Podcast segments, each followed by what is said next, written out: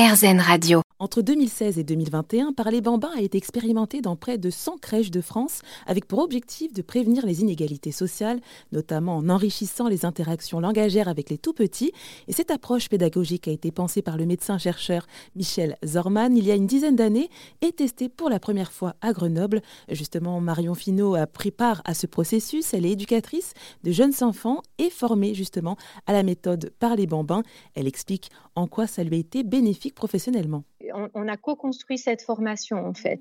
Et pourquoi maintenant je prends toujours, ça doit faire 12 euh, ans, hein, je pense que je travaille sur cette histoire de développement du langage, quelque chose qui me paraissait complètement insignifiant et que au démarrage, hein, euh, avec mon bagage d'éducatrice de jeunes enfants, pourquoi je me passionne toujours autant pour ça, c'est parce que pour moi ça soutient une valeur forte de pouvoir accompagner chaque enfant dans son devenir et euh, ça soutient aussi que finalement avec des actions simples on peut lutter contre des idées de déterminisme social.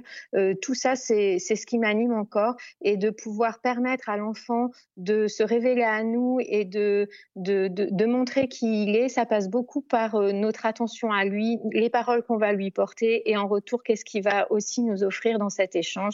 Et moi, ça, de le découvrir à chaque fois que je vais sur le terrain ou à chaque fois que je suis en relation avec les enfants et les professionnels, eh ben c'est euh, ce qui m'anime en fait, vraiment. Et pour plus d'informations, rendez-vous au 3W www.parlerbambin.fr.